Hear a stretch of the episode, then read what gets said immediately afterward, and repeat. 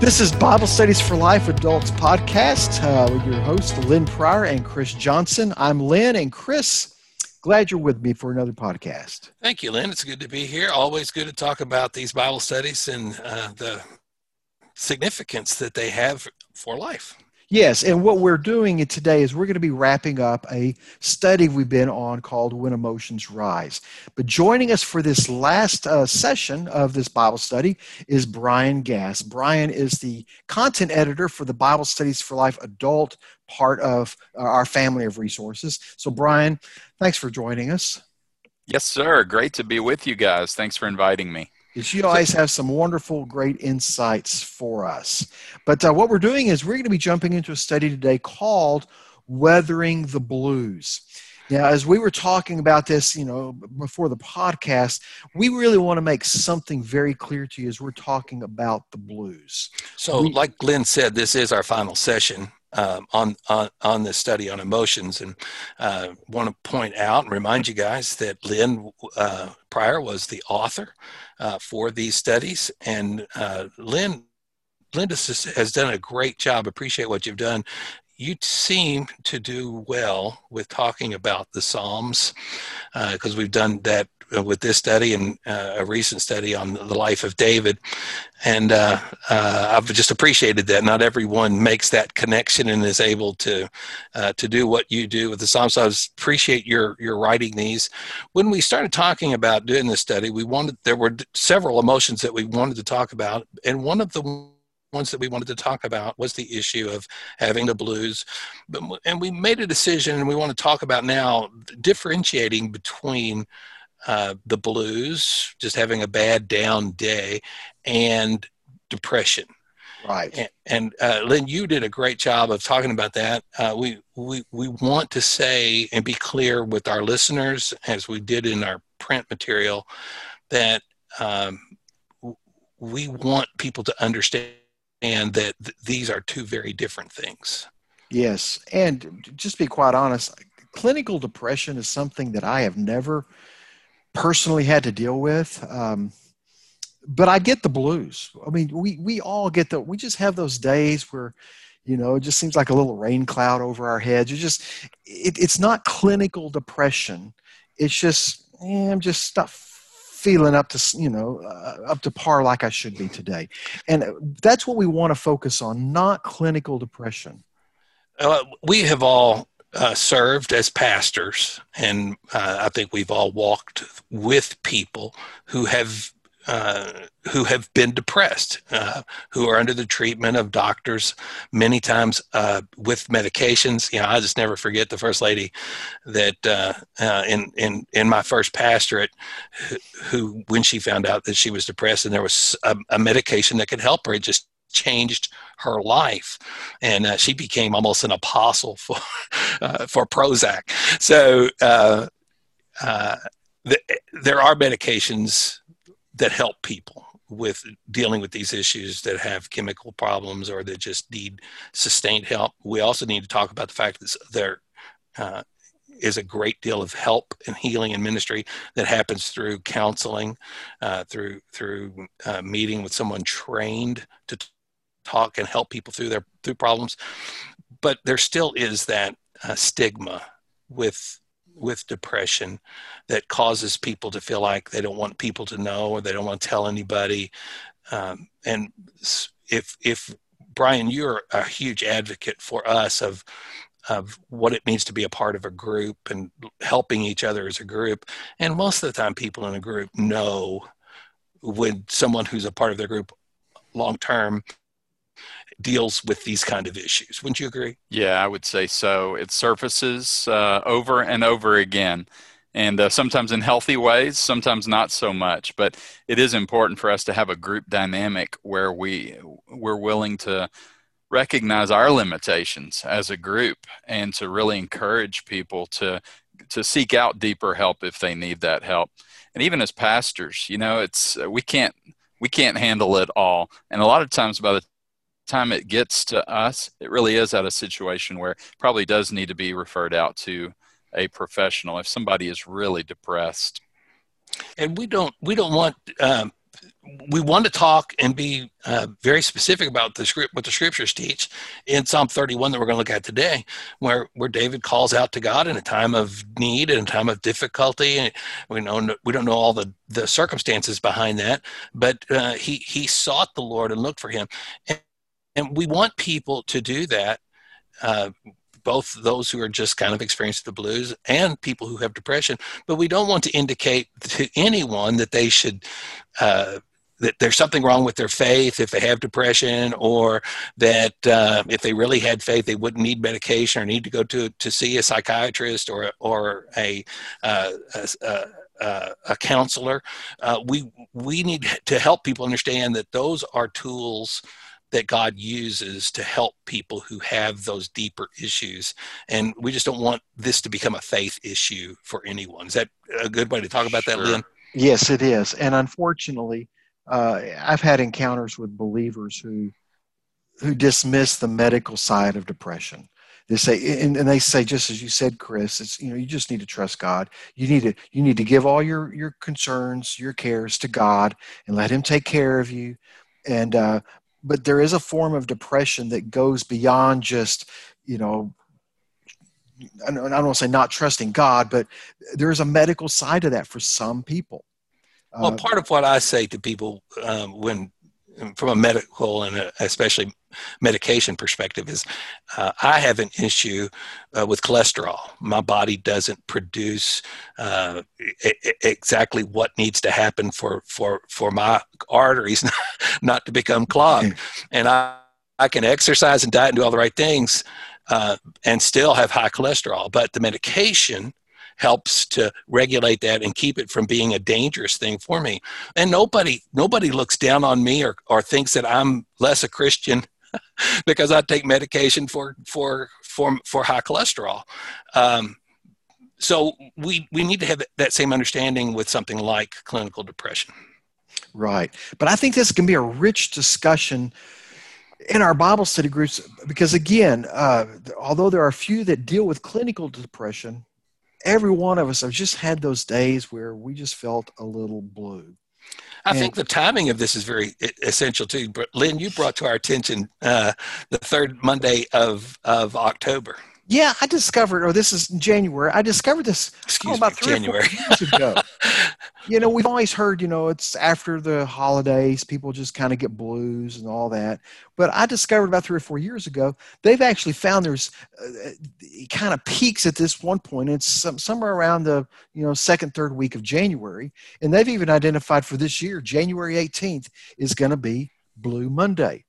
And Does that have anything to do with your uh, credit card statement showing up from the Christmas presents you bought? Actually, Brian, it does. Because because it's just this perfect storm of you know I'm getting back in the routine. The festive holidays are over. The bills are now starting to come in. The weather's just nasty out, and it's just this perfect storm of people just feel blue on that day. And uh, so it's kind of interesting that we're studying this around that same time period. Um, but again, let's remember that we are focusing on just what do you do when you have those type of blues. So to do that, we're going to be in uh, Psalm 31, uh, just to kind of look at how David approached this. Uh, as we're going to see that, as we can all agree, problems and concerns they can weigh us down emotionally. Now let's listen to hear these words from David. Lord, I seek refuge in you. Let me never be disgraced. Save me by your righteousness. Listen closely to me. Rescue me quickly. Be a rock or refuge for me, a mountain fortress to save me. Here he was. He was just going through some hard difficulties. They were just starting to weigh him down. One of the things I love about this is that, uh, you know, David has a sense of urgency about it. Rescue me quickly. It indicates uh, he knows that if he stays in this place for too long, quite easily could get bogged down and become uh, something that is a real impediment to his faith journey. Uh, one of the things that that um, is found in that second verse is that Lord be be my rock, be that refuge, be that mountain fortress for me. And it's amazing how many times David uses that kind of terminology um, in in the Psalm, Psalm 40, Psalm uh, 42, excuse me, Psalm 46. There were other places that where he uses that that kind of language that uh, uh, be be that be that safe place for me. That's right. Look, just last week, I was leading a Bible study with a group of adults on Wednesday night, and we were at another one of David's Psalms, which was Psalm 13. Uh, this is a psalm where he keeps crying, God, how long? How long till you rescue me? How long? And we know what it's like when things are weighing down for us. It just seems like we've been in that situation forever. So, like David called out here, got in the sense of how long, he's saying, Rescue me quickly. God, get me out from under this now. Um, so as we, we move on, then we get into uh, verses three and four. Uh, we see what David does is he wants this rescue, and he just uh, what I see in this is we should take our concerns to him when we feel down like this. He says, David said, "For you are my rock and my fortress. You lead and guide me for your name's sake. You will free me from the net that is secretly set for me for you are my refuge. And I, I see this idea as he's calling for God rescue me, that he also realizes God has been his rock and refuge before. You are my rock. Not that you will be, but you are now. He looks backwards and sees God has taken care of him, so he can take his concerns to God now. I think, my kids. Go ahead, Brian. My kids talk about uh, the things that I am known for saying, and one of the things is "suck it up." They they laugh about that, and uh, and I think you know if there's anybody that you should be able to take your concerns to, it's the Lord. And uh, I would hope that my kids know they can do that with me too. But maybe I haven't always communicated that well. But uh, we have a tendency to uh, just push through and and think that we can uh, we can just um, go that next level or whatever. Sometimes we just really need to put up our arms and say, God, rescue me and, and, leave those things on his shoulders. They're big enough to handle them. And it's not like he doesn't know what's going on in our lives anyway, right? Right. It's funny. I, I could just I just visualize Brian going to God with his problems and God kind of smiling and saying, just suck it up, Brian. I'm so thankful he doesn't. but there is a way to, to bar your your idea there, Brian, is the, the way that David, I think, pushed through was not that he just said, okay, I'm just going to suck it up and, and bear it, but he was able to push through because he remembered, yeah, God has taken care of me in the past. When I've had those down days, God was there, God saw me through it. So, with what I'm going through right now, I can still trust Him as well. I love the fact that he used that imagery of um, a net or a tr- trap set for him. That uh, and that's how it sometimes feels when we we have those downtimes in our lives. Uh, that um, that we we have fallen into something and can't get out, can't escape, and so we call on God to help us. Sure. And that's exactly where David ends up. He looks backwards, says, "Okay, God, you've taken care of me. I, you are my rock and my fortress." And then you get into verse 5, and he says, Well, into your hand I entrust my spirit. Uh, he says in verse 7, I will rejoice and be glad in your faithful love because you have seen my affliction. If I can use this idea of the blues and just this down state, it's not like David automatically, okay, I'm fine now, I'm, I'm, everything's great. Yet he it's a sense of by faith He says i will rejoice and i will be glad in your faithful love. He knew he knew god would take care of him and get him through this. Interesting that uh, these are words that jesus quotes um, uh, from the cross. And it's, it's, a reminder to us that um, that we can entrust our lives to god um, in the in the very worst of times. Right so, Chris, again, we just need to remember we are talking about these moments when it's just that we just have the blues. It's not it's not something that's deep set. It's not something we've been going through for weeks on end. It's just those those down days we have that uh, we we see the call from David just to trust God, leave it in His hands. He's going to pull us right through that. But when we get beyond that, we're talking perhaps clinical depression. If this is something that's an ongoing issue, as Chris uh, counseled us earlier, get some counsel, talk to someone, maybe even talk to a physician. Uh, because we're talking about something there that's more than just uh, I'm, I'm just feeling a little blue today. One of the questions we ended with uh, in our session was what steps can we take as a group to lift up one another during difficult times? And I think sometimes we forget just how important the group really is the group dynamic and everything to helping people through tough times. As an indicator um, sometimes we can we can recognize things that are going on in an individual's life that they don't even recognize themselves. And uh, that's really powerful Oh, Brian, a great example of that. Class, a, a, young adult class, my wife and I started several years ago. Uh, I don't know, we'd been meeting five, six weeks, so the group is still trying to find its feet. At the end, we had a prayer time, and one of the young ladies said, Hey, I just want y'all to pray for me because I, I just, it's been one of those weeks and I've just been kind of down. That was her request. Another young lady in the group said, Thank you for saying that. I thought I was the only one who ever felt like that. Mm, and that was all of a sudden, just the fact that she said that as a prayer request encouraged someone else. And I got to tell you, Brian, that changed the tone of that group from then on. There was a more openness to realize, hey, I don't have to appear perfect in my Bible study group. We're in this together. Mm, but we're in it great. together to support each other. The other side of that is usually in a group, there is someone who has gone through some depression, uh, maybe being treated, uh, maybe has gone to a counselor, who can come beside someone uh, who is going through a hard time and be a, an encourager and uh, give some guidance because of what they have experienced. That's well said. Good point. Well, we want to thank all of you for listening uh, to this podcast uh, today regarding Bible Studies for Life. We we appreciate you listening and are grateful for your participation uh, in what we do. Many of you lead groups, and so hang on for a minute if you would. We're going to have a teaching tip from Brian. But to all of you, this is um, an opportune time for uh, you to take a look at your own life and to look at the lives of others and to to to encourage each other um, to trust in the Lord and take your cares and burdens and struggles uh, to him. We make reference to that passage in First Peter um, and uh, the Matthew passage where Jesus invites people to come to me, all you who are weary and heavy laden, and I will give you rest. So we make reference to to those passages, I think, in our lesson. And it might be uh, a good New Testament connection for you um, as you're thinking about uh, being a part of a group this week. Great. Thanks, Chris. Hey, and for you leaders, let me just tell you uh, as we're wrapping up this study this week on uh, our emotions, uh, next week's going to be just a special focus session uh, tied to uh, Jeremiah called Created for a Purpose. But after that, we're going to launch into another six week study on spiritual disciplines. Uh, I really love this study with Jim Wilson, who, who wrote the material for this.